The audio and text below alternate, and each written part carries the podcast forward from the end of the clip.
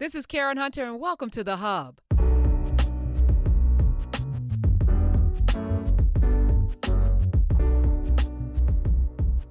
Tell you a story. Once upon a time, a man got fucked. Now, how is that for a story?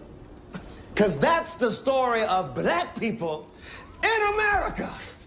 Ah. Shit. Yes. and it goes on from there. Five minute monologue. That was one of the most riveting pieces of television I had seen in a while. That was on a show called American Gods. That was Mr. Nancy, played by the gentleman that I'm about to introduce. He's no longer on that show. To their detriment, let me welcome the illustrious, the accomplished Orlando Jones. Uh, deep bows, my lady. Deep bows. listen.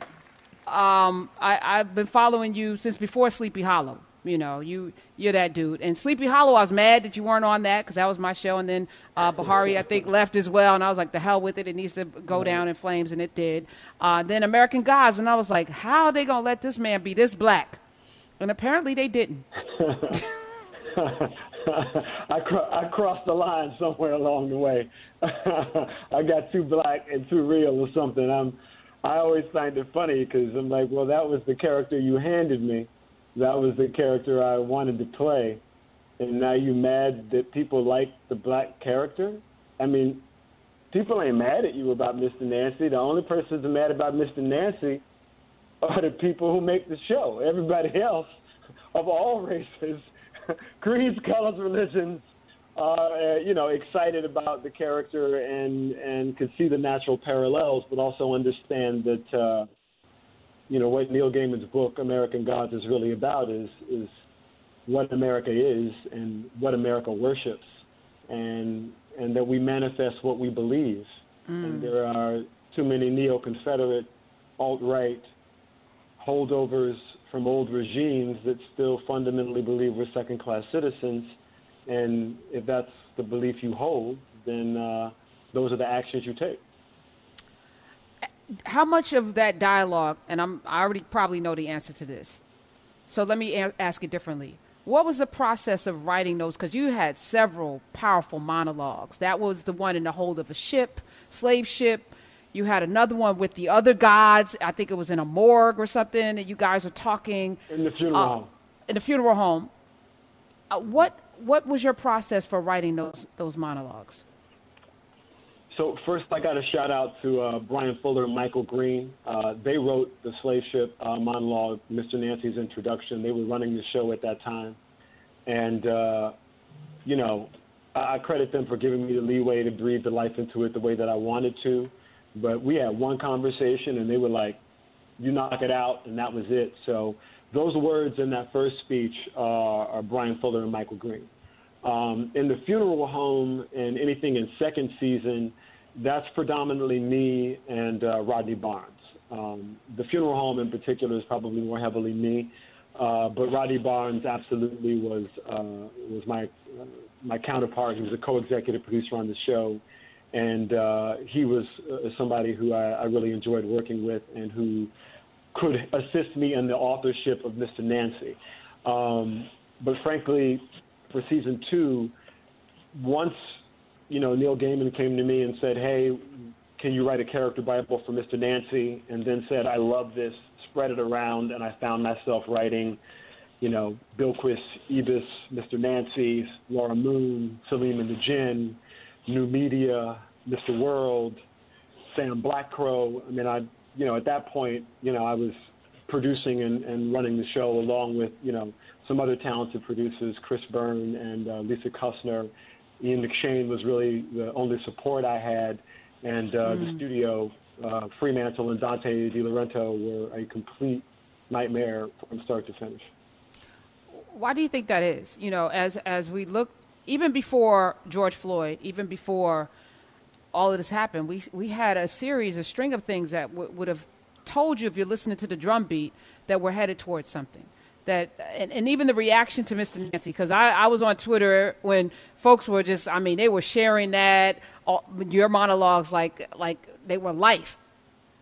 As you're seeing this happen, why then and it's almost it's weird it's almost like you cut off your nose to spite your face or you don't really want to have the success at the expense of what exactly your power your your your perceived uh, you know uh, position like why would they get rid of a character that seemed to be actually tapping into what was happening in america I would, I would, I would add on to that and say, why would you get rid of a character that is going to hurt you fiscally? as, as an executive, as, as you have a relationship with your viewers and a relationship with the, the, the stock price of the company that you work with, why would you make a, a, a poor business decision that poor? And my answer to that is, is because you're a racist. There, there's no really, uh, and, if I'm wrong about that, then I, I challenge someone to give me a more plausible reason. But it was really the way they went about it that makes me say that because the treatment was so inequitable. It, it was not just that, you know, in a four year, three and a half year period, I worked on American Gods 22 days. 22 days was the amount of time I worked as an actor on that show while they sat on my rights and didn't allow me to go do other things. So that's a problem. That's that's that's what Curt Flood was fighting about with free agency. For any actor, that's a problem beyond me. And my point is that whatever their reasons were, if I was too black, if I was too, you didn't like my breath, uh, you, you, know, I, I got sweaty palms, whatever, whatever your reason is for rendering inequitable treatment upon another human being, I didn't give you any cause to do that because all I did was my job. So I look at what they did, and it doesn't make sense. You you wrote and created Mr. Nancy, Neil Gaiman. I came into a monologue that was pre-written for me.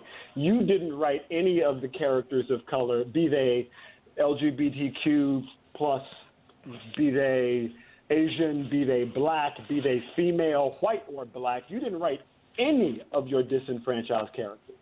And I understand why you did that. And it is a problem that is in the system of how those types of companies do business.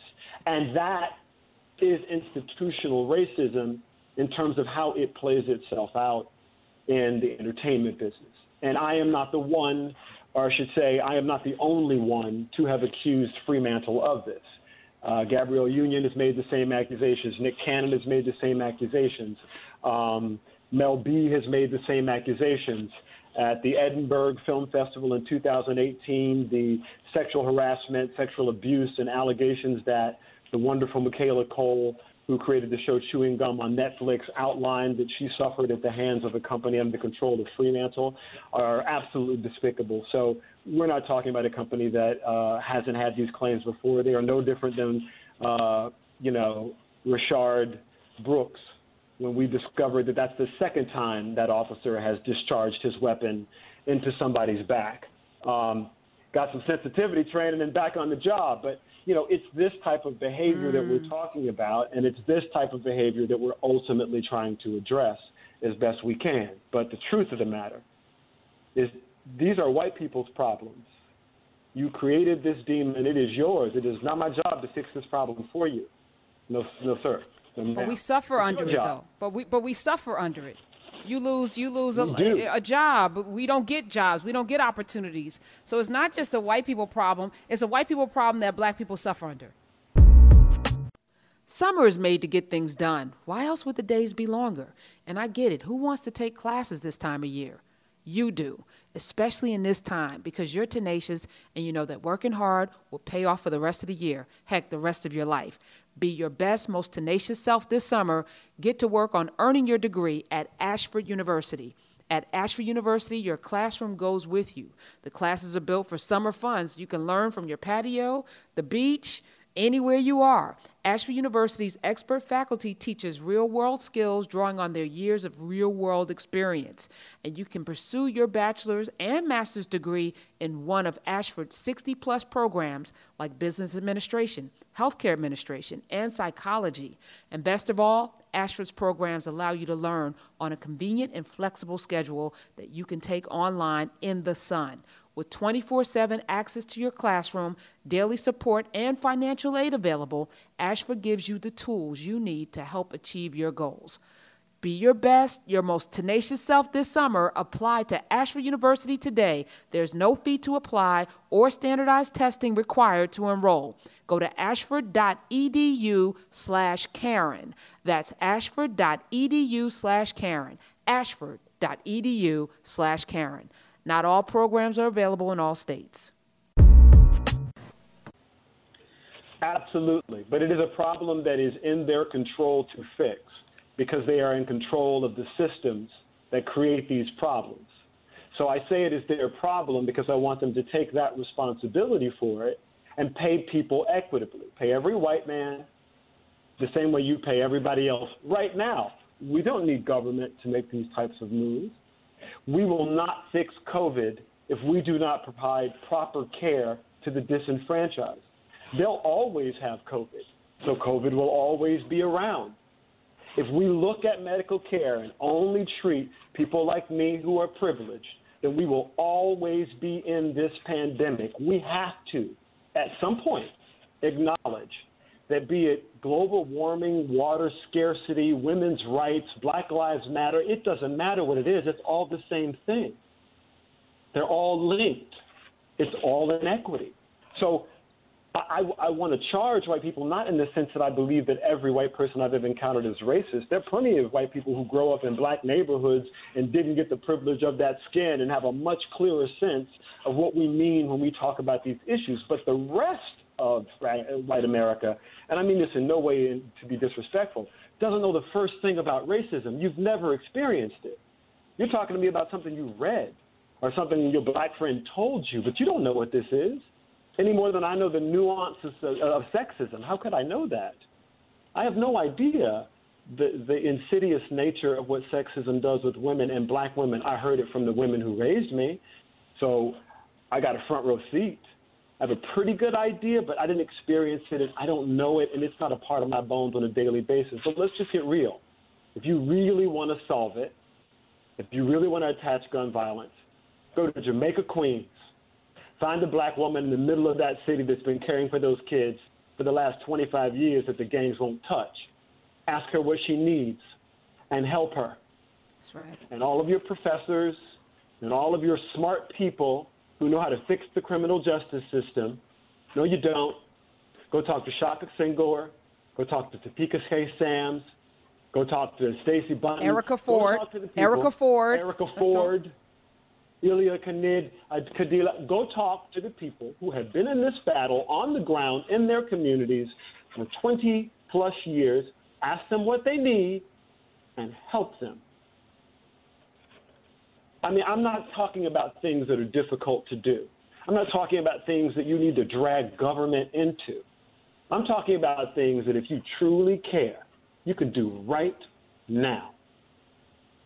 So that, that for me is why I say it doesn't matter how upset or angry I am. I, I, I tell this story not because I think it's something to be glorified, but I think it's something to consider. There was a woman named Susan Smith in uh, South Carolina, and many moons ago, uh, she claimed that a black man had carjacked her and taken her children and she described what that black man looked like. There was a nationwide APB put out, and I was stopped eight times in Charleston, South Carolina, as a student at the College of Charleston. There were never any less than 15 cops there. There were always guns drawn. They always instructed me what to do and how to do it. They always made it very clear that they would blow my brains out if I did not do exactly what they were telling me to do. And once they got their hands on me, they whip you to the ground, really close to the car, on the off chance that your head might hit, and you're pretty much unconscious when you hit the ground. And then they ask you questions with their knee in your back, and if what you do is give them any sass, they grab you by your throat to let you know who's in charge. Now, I have been taught how to deal with that situation. My mother prepared me. Um, I was raised by women who loved me, and who did not want that to happen to me and wanted me to understand what the consequences were of having a smart mouth in the wrong situation. So I walked out of all those situations alive. I don't hate white people. In fact, I joined the police force as a deputy sheriff in Plaquemine County, Louisiana. Spent a year down there shooting and thought I was hanging out with all these officers. A lot of them were black. I'm, I'm going to do the Jackie Robinson. You know, I'm going to try and make my change from the inside. I'm going to talk. My point in saying all that is that I have no bone to pick, but I still know what that is. I still know that ain't right. I still know they violated my human rights. I still understand why people want to defund the police department, and I still fundamentally understand that there's an infrastructure in place that goes from the officers to the lieutenants and sergeants and captains that protect them, to the politicians who believe that over policing these areas that you've already gerrymandered and you've already sent funds away from these areas to other areas. There's an entire system in place that is designed to hurt those people. And we know that it's there. This isn't really anything to argue about. It's been there for a very, very long time. It's the loophole in the 14th Amendment. Because if you're incarcerated, you get to work for no money and be a slave. So, again, these aren't new ideas. I'm not saying anything that's interesting. Everything I'm saying, you can research it. It's very simple. It's fact. It has no component of fake news. It's just the history of America. I know it. You know it. Do something. Orlando, Orlando, thank you. That was uh, thank you for for sharing that. And um, I just kind of wanted to ask something about that happened to you. Uh, by the way, I'm Sina. I'm just a co-host on Thursdays. So I'm just a very simple man. There's, a big there's fan no of jest here, Sina Ghaznavi. It's the 13th Amendment. I just want to no, no, correct that's that. your game? Yeah, yeah. I'm just a co-host, a simple, humble man. simple little man. Yeah. I'm just sweating. Right. Uh, what you know? Uh, the show, the new showrunner said something that Mr. Nancy's anger was um, not what uh, the black community needed. And I wanted to just ask you, you know, as an Iranian American, I see a lot of white paternalism around a lot, and a lot of people see me because I like, you know, I'm adjacent, of course, and then they'll be like, Sina, don't you think? Uh, here's what, what do you think about this idea? And I just wanted to ask you, how do you see that playing out in Hollywood? How can you comment kind of on that white paternalism as it exists in Hollywood? Because there's got to be a lot of producers and showrunners are like, I've got an idea. Here's how we'll fix it. I've been through a lot of diversity movements in Hollywood. I've never seen any of them accomplish much, uh, except uh, anointing a new class of folks who are are meant to be the tokens. Um, if if what we're going to do is is tell diverse stories, that means that the storytellers have to be diverse.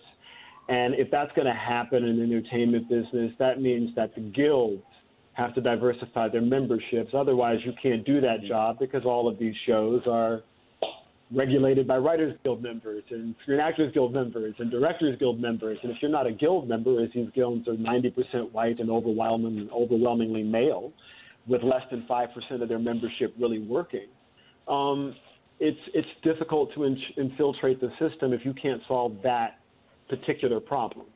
And so, from a business standpoint, that's the challenge the studios have. Um, no matter what they think, those memberships have to change. And the only way you can get in that membership is by working on a television show that is, in fact, a Writers Guild show. So it's, it's a particularly closed loop. um, so when I look at a gentleman like Chick Egley, you know, who's from Boston and considers himself to be woke, and uh, you know, wants to let you know that he supports the Black Panthers and wants to let you know that he understands diversity and wants to let you know that he writes from a black male perspective. Uh, all that's fine, but you're not a black man. So uh, I understand what you what you might be able to do is to get close. Um, but up, oh, the boss lady is walking in. I see. That is Paloma. That's my daughter. Um, I understand that you might be able to get close. Yes, my lady. She's coming. Say again, my lady. Okay. Will you do me a favor and ask Ra to help you while I finish up this interview? And will you please say hello? Hello? Hold on. Say hello. Hi. You, Paloma. Hi, Paloma. Adore. So, What's she bringing us? What is this? What what is this? Let me see what we got. What is that, oh, Orlando? oh, so we have a rock uh, that's Okay. painted that we found. Okay. And Right. we have a uh, STEM learning train where you put the uh, the Shapes. pieces in uh, with the train. Okay. And we have a itsy bitsy porcupine. Oh. Uh, and that came out of the bath bomb. I got the bath bombs with the little toys in them. So Oh, so bath when they time, when you they know, we did that. dissolve, there's fun stuff going on. Yeah, Yeah. That's correct. You did. So te- oh, oh, Oh, you no, okay? no, don't you? Okay. Oh, Okay. we're gonna have. This is All gonna right. be Thank you not. for letting me finish up. Okay, I appreciate it.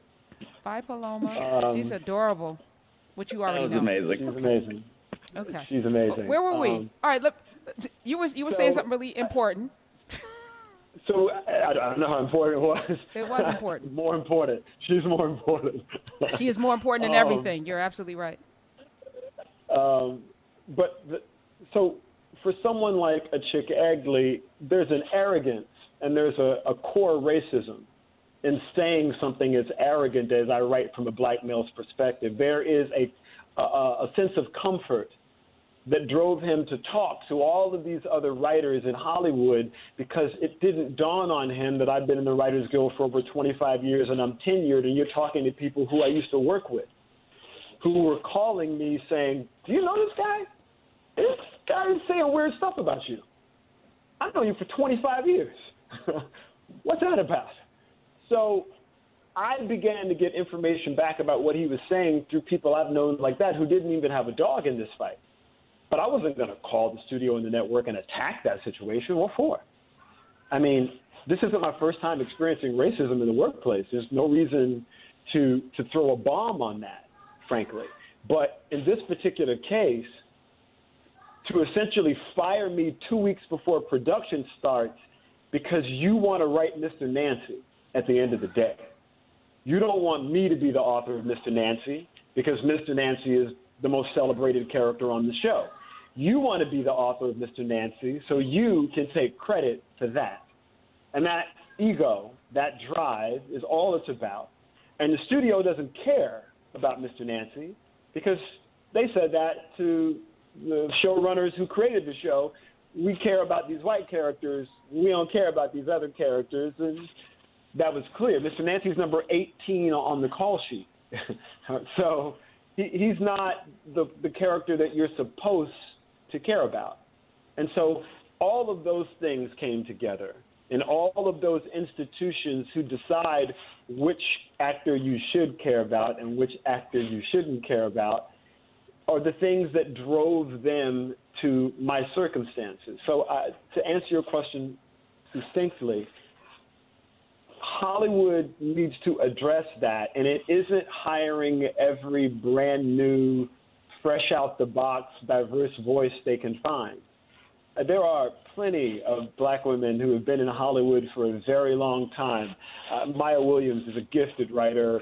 Uh, I worked with her back on Roc. Uh, Judy McCreary was Dick Wolf's right hand in the creation of the longest running uh, one hour television show in history, Law and Order SVU. A black woman was a key architect in that show and the writer uh, of that show for many moons. But, you know, Judy McCure, McCreary doesn't have another show on right now. So the problem isn't talent. The problem isn't talent that has been able to work within the system. The problem is the fraternity of, of, of complete nepotism that Hollywood ultimately is. There are outliers. There's Tyler Perry, who has built a whole ass studio uh, outside of the framework of Hollywood, doing it his own way, and to a lot of success. There are, you know, Ava DuVernay's and Issa Rae's, and uh, who's leveraged her her power uh, to to get more opportunities for more people. Lena Waithe and others is that the path for us? Is that is that more of a because we're the talent or we're the ones with the vision and the talent? Maybe the the thing is to do for ourselves or do it ourselves. Do we need the guild or the guilds? I think the guild. I think the guild plays an important role, and I think it's always important not to tear down existing infrastructures when you can use those infrastructures to create good. Creating an infrastructure is a very, very difficult thing. Um, You know, when I look at even how uh, our former president, the wonderful uh, Mr. Barack Obama, handled the situation of health care, uh, there's a fair case to be made that you could have funded Medicaid and Medicare and extended the coverage that uh, that those programs already um, gave to the 15, 30 million Americans that you were looking to bring into the system, rather than trying and build an entirely new system, which took years to build. So I think the guilds play an incredibly important role in understanding that this is a complex problem. Um, and it has to be solved in the same way that it was built. The system was built systemically. So we must build our solutions systemically, and that's not just um, profiting on a showrunner of color, because all the showrunners you've named, for the most part, don't own anything. That that content belongs to the studio and the network, and they might own some, you know, AGR definition on the show, but they don't own any significant portion of any of those shows. So. Uh, when you look at Ivan Reitman, uh, a creator like that, Ivan Reitman owns Animal House. It's his movie. Mm-hmm he, when you look at Roger Corman's work and Silent Hill and all the movies that he made over the years and how he was able to take an unusual talent like Jack Nicholson and give him work when the system didn't give him work, well, he owns that catalog of film. So none of us are owners, so I'm always an advocate that we should absolutely unequivocally own, and I don't think trying to get Hollywood to understand why they should do something. They know it's in their financial best interest. The whole thing is built on that. They don't care. And they have so much money, it doesn't really matter. And that's not to denigrate Hollywood in any way. Hollywood has been, you know, kind to me. I'm, I'm, I'm one of the people who, who Hollywood has, has, has accepted. Okay? So I'm not attacking it in that way. I'm just calling it out for what it is. I don't, you know, I don't own those shows. I made people billions of dollars. I can still get treated like a second-class citizen and not have anyone come to my rescue. So what, what good is the so, friendship if no one stands up for you? So why, you know, you have been treated very well. You know, as you pointed out, you live well. You're, you're one of those people that have, uh, quote unquote, made it. So why not bite your tongue and get along? so that you you know like how much of being raised in South Carolina and Alabama and having that experience that you had with them you know during the Su- Susan Smith situation how much of that has framed who you are because you do not bite your tongue my reason for doing things just walked in the door um, I have a very simple choice to make I, have encountered many things uh, that were racist throughout the course of my life and sometimes it's been really pointed, um, as in the situation with American Gods, but many times it's been innocent. They just didn't know any better.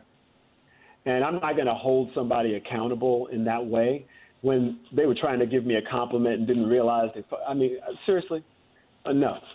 So I, I don't, I don't hold anything in my heart like that. It's just I understand that I love racists, I love homophobes, I like all these people too because we all have somebody in our family that has some type of ism. We all do. And we love that person. We know them a different way. So th- this isn't about an us versus them, and it's certainly not about um, getting rid of those people like they need to be expunged. That's not, for me, that's a ridiculous uh, notion. But it does mean that we need to wrap our, our, our hands and our arms around those, individ- those individuals and usher them out of positions of power and control. Because they are doing damage systemically, they are perpetuating that damage, and we can no longer afford to do that. So I don't bite my tongue because this was my great great grandfather's fight, my great grandfather and grandmother's fight, my grandmother's fight, my father and mother's fight. My auntie's fight, now it's my fight, it's their fight. Because pigment automatically means that they are worth less. Pigment and gender automatically mean they are worth less. So they are not valued the same way white women are. Period. End of story. Go look at the pay stubs at any company and see how they pay their black woman and see how they pay their white woman. So if I don't stand up, then I leave it to walk, I leave them to walk into the situation. I think it, it is my role and it is my duty as a parent and as a citizen and as someone who truly believes in human rights to put whatever apathy I had before aside and, and get involved in my local community to try and create the change that I want to see. Go to your city council meeting, vote, but you need to get involved in your local community. If there's a charity you want to help, I can guarantee you there's somebody in your community that's been trying to get somebody to listen to them for 15, 20 years. That's how I stumbled upon this Mike Adams situation. There were a bunch Talk of ladies in a in a in a in a, in a Facebook group, uh, faculty, alumni, uh, students, all who had suffered at the hands of a criminology professor at the University of North Carolina, Wilmington, who is a neo Confederate. 20 years, this man has been in the system teaching criminology. So, what is he doing? He's educating the people who go into our court system to hand down disproportionate sentences. Because part of the teaching, of his religious teaching, that he spends his summers learning from Summit Group, Summit Ministries that he works with in Colorado, is they teach feminism is is anti, uh, it's against God, because feminism teaches you not to listen to a white male God and they're made in God's image. They teach you that the LGBTQ plus community that that that community is uh, they're sodomy, they are sodomites, they are uh, pedophiles. Um, you target them, you get rid of them. They are evil. They have a sickness. You teach that black people are second class, uh, Latino people are second class citizens in the name of the name of Jesus, of course, in the name of God.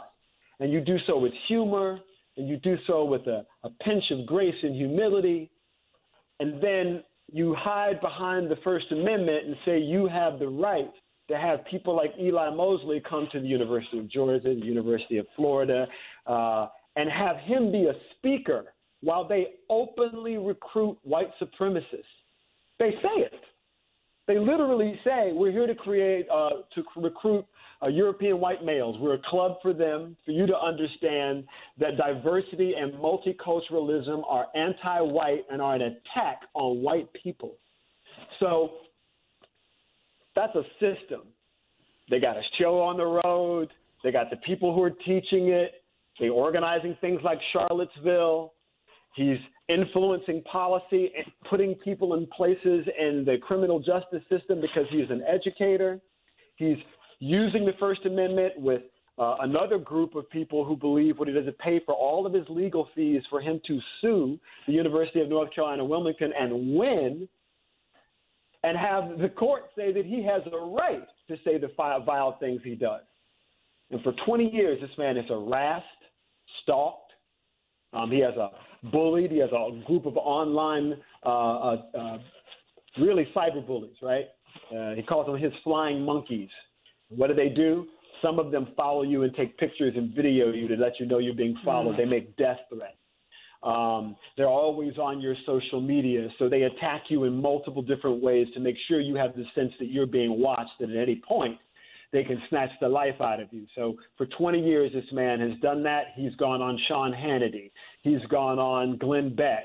He's written articles on town on Town Hall. He has been celebrated for attacking queer Muslim jihadists and uh, faculty members that brought the LGBTQ plus community onto the campus and had speakers, um, minors, doxing, you know, just enough information so his flying monkeys have plausible, uh, plausible deniability in figuring out who you are and coming after you.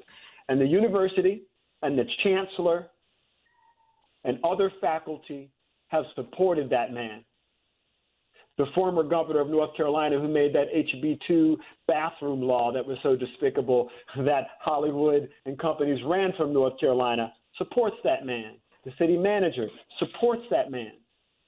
We all know that. We all know they are connected. Those individuals need to be summarily removed from the system and placed with people who do not hold their bias. So that's why, for me, I'm speaking out against Mike Adams because my children go to summer camp there at the University of North Carolina, Wilmington. What, you're going to see them on campus and decide that why not go after them the way you've gone after anyone else? They fit the description. So for me, not biting your tongue and standing up is about that generation, and that generation comes in lots of colors. So it doesn't matter what color they are. It matters that we don't teach our children to hate, and it matters that we teach our children to stand up. For me, this is about us doing it together. We, that's what we talk about. I want to keep having this conversation because you've been you've been a warrior for a while. I, I, think it's in your DNA. It's who you are, Orlando Jones. The Orlando Jones is where you can follow him. Uh, this Mike Adams guy, it's gaining traction because of you. Other celebrities are coming out to to also say, "Why does this man have a job?" And uh, we're going to put our might here behind uh, making sure that this man gets uh, sat down uh, as you said, everybody around him, because again, this is a system. As should the chancellor. As should the chancellor. They they have to go sit down. I mean, for the chancellor of the University of North Carolina, at Wilmington's response after the George Floyd bomb went off to the black students was "All lives matter." That's what this Brazilian chancellor said. And looking at the race situation in Brazil, who was also marching in the name of George Floyd and the own abuses that have happened in their own country, Brazil yes. having a very similar classism and racism to the United States. I'm like, oh, you you brought a racist with the Latin last name in here. Clever. Mm-hmm. Clever. We see you. Yes, we see you. It's we see you. Uh, we see you. Uh, what are you working on now, sir? Where can we see you? You can see me. Uh, the Good Lord Bird is actually about to come out, which I'm really excited about. Um, the amazingly incomparable and kind and talented Ethan Hawke. I can't say enough good things about that, that man. Looks I good. that looks him. so good. I saw that. that I saw previews for good. it. Yeah. It is off the chain. You're in that? Yes, ma'am. Okay. I, I play I the uh, the Railman, uh, based on James uh, James uh, Avery's uh, incredible book uh, of the same name, The Good Lord Bird. Uh, and, you know, for me, it was just about getting an opportunity to play this part of, uh, of history that we don't talk about. So I'll, I'll, briefly tell you what got me excited about that. And then uh, on Sci Fi Channel uh, tonight, on, you can see Sci Fi Wire. I'm doing the Great Debates, and we are geeking out on some fandom stuff, so you can see me there uh, and that'll be on Sci-Fi tonight. Uh, and then Good Lord Bird is coming up. But the Railman for me was because I heard a story I'd never heard before. When I read it in the novel, I was I was floored. You think about um, what John Brown was trying to do. John Brown was a white abolitionist that fervently believed that slavery was a sin against God. He believes that he was anointed by God and protected by God uh, to fight against slavery. So if John Brown rolled up on a situation and he came up on uh, some black slaves indentured to some white folk, he emancipated them before he left. And if he had to murder all of the white people there to do it, he did that, and you were summarily emancipated. And he did so with calm because he believed he was anointed by God. So while people were shooting at John Brown, he would be casually talking to his group. You grab this, throw that over there, bam, get bullets whizzing by. He is completely calm, having a conversation. So Ethan Hawke plays that man, and he emancipates a young man. And the young man that he emancipates, he mistakes for a young girl. and the young man thinks it's probably better not to let him know that he's really a boy because he won't have to do as much work if he's pretending to be a girl. And suddenly their relationship is born. The story is told through that young man's eyes. That's Joshua, Joshua Caleb Johnson plays uh, uh, Onion. And the railman is really sort of the key to the Underground Railroad. When you think about how mail was delivered during that period in history, there was no uh, there was one overnight company. It was called Adams Express Company. You could ship a package from Richmond, Virginia to Philadelphia overnight. It took 27 hours. Otherwise, it took three days because steam trains had to refill every couple of miles. So every 15, 20 minutes, you had to stop, and it only went 25 miles an hour. So it took news a, a ways to travel. So John Brown's conundrum was how do I get this message to the slaves? I'm going to go to the armory in Virginia. I'm going to steal all the weapons. I'm going to emancipate the slaves, and the slaves will be my army and help me do it. But how do I let the slaves know to come down to the armory, and the ones on the plantations are going to have a tough time. So I need people who are trying to run away, and I need people to come from the north, and I need the railman to help me. So here's where it got interesting for mm. me.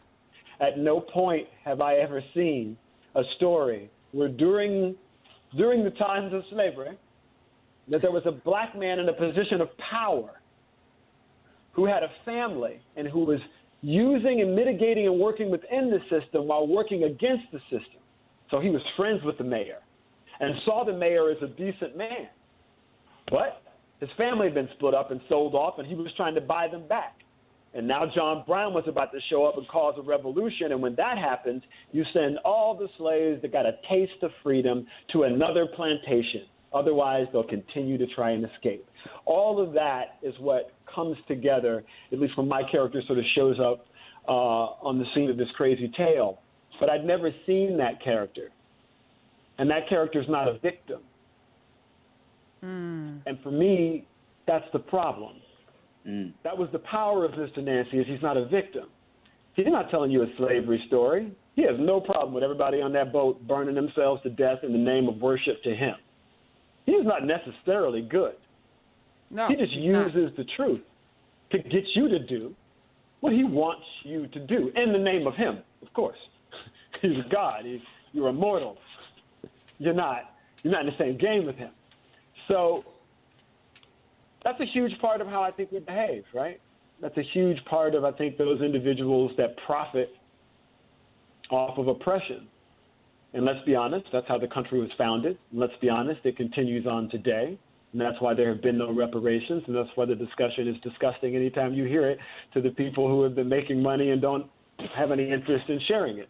Um, so to play a type, that type of character and to do so in a story that has a white man who is fervently against slavery, to flip those components that way at this time and for us to possibly begin a conversation that doesn't begin with race, but actually begins with just how do we build a better world for our children, you know, as uh, as the young folks say, for real, for real. For real, for how real. do we, for real, for real? How do we do that, for real, for real? We're going to keep having this conversation. You have an open seat at our table, sir. Orlando, please come back. Please come Thank back. Thank you. That, that I will. Thank that's that's very kind of you. Thank no, you. I don't no, no, no, no, no. I think I, I, we need more Orlando Joneses out there, and we need to keep having this conversation. You are a national treasure. I cannot wait for the Good Lord Bird. When I saw the trailer, I did not know you were in it, but I was watching it anyway because I'm an Ethan Hawke fan as well. But thank you for being here Yeah, today. yeah.